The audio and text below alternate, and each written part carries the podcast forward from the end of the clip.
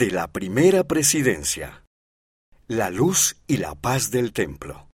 Por el presidente Henry B. Eyring, segundo consejero de la primera presidencia.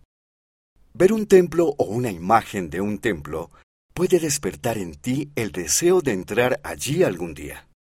Llegará el día en que podrás obtener una recomendación para el templo para efectuar bautismos allí.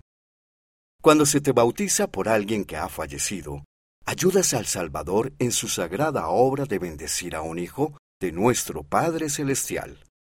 Hace años fui con mi hija al templo. Ella fue la última en ser bautizada aquel día, y una obrera del templo le preguntó si podía quedarse más tiempo para ser bautizada por todas las personas cuyos nombres estaban listos ese día. Mi hija dijo que sí. La observé mientras entraba en la pila bautismal y comenzaron los bautismos. El agua le corría por el rostro cada vez que salía del agua. Le preguntaban una y otra vez, ¿puedes hacer más? Y cada vez ella respondía que sí con una voz decidida. Se quedó hasta que la última persona de la lista fue bautizada en el nombre de Jesucristo. Todavía recuerdo la luz y la paz que sentimos cuando nos marchamos juntos del templo.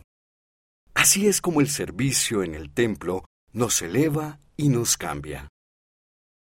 Adaptado de Me encanta ver el templo. Leona, mayo de 2021. Páginas 28 a 31. Aprende una canción sobre el Santo Templo en la página 13 pueden sentirse cerca del Señor en sus templos. Él desea darles la bienvenida allí. Presidente Henry B. Eyring